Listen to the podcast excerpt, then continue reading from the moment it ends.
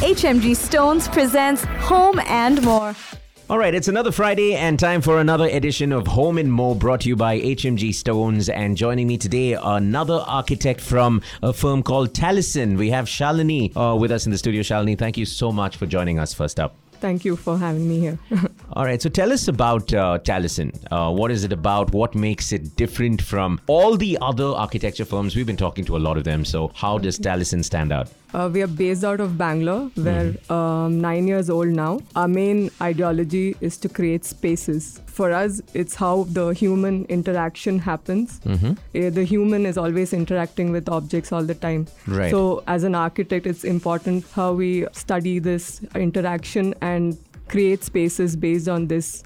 So, it's very important for us. Okay, so it's it's amazing. In fact, a lot of uh, architects who come down, they keep talking about this, how important it's not just about making a space or getting the space, you know, in terms of just aesthetics. It's about getting to know the client as well and how he behaves around a particular space, isn't it? Yes. All right. Um, the user is the most important Right.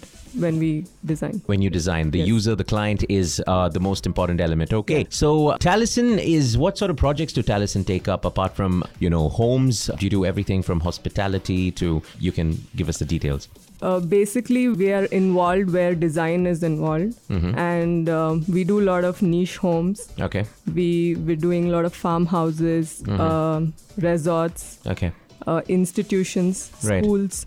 okay Uh, so we have projects um, all over South India. And uh, Shalini, you mentioned you uh, work with all sort of um, projects, be it you know um, niche homes, be it hospitality. You also said you do farmhouses. I will have to ask you, what is that one project that you're really, really proud of so far? Currently, uh, we are designing a farmhouse Mm-hmm. um, outskirts of Bangalore. Okay.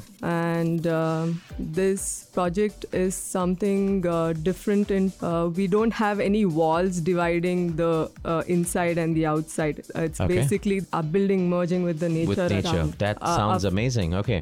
So so how does this work exactly? I mean, just give me I want to paint a picture. So you don't have walls at all or you have one structure and the rest of it it creeps in nature creeps in on some levels or how does it work? Basically it's just the rooms which mm-hmm. are walled Okay. And the Uh, rest we- of the open spaces glass, yeah. yeah. the rest are open spaces mm-hmm. and we don't have a restricted space Okay. where a person has to sit or a person has to cook Right. so it's like the site itself is so interesting we've not created any barriers and Okay. we've sort of given bal- uh, balconies or mm-hmm. rooms facing probably you know the there's a water body around the site Okay. so so those are the things which are governing how we design That is amazing. Imagine living in a house like that. You never have to utter the words, "Oh, I need to step outside," because you're always going to be outside even when you're inside. I think that's uh, really, really cool. And also, uh, Shalini, considering you've been doing this uh, for many years now, I just wanted to ask you about how um, natural stone fits into your design philosophy.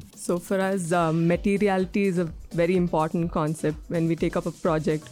The kind of materials that we use Mm-hmm. Right. um, should resonate the kind of person living. Mm-hmm. And uh, we basically um, concentrating on sustainability Right. and uh, we we use a lot of natural materials Mm-hmm.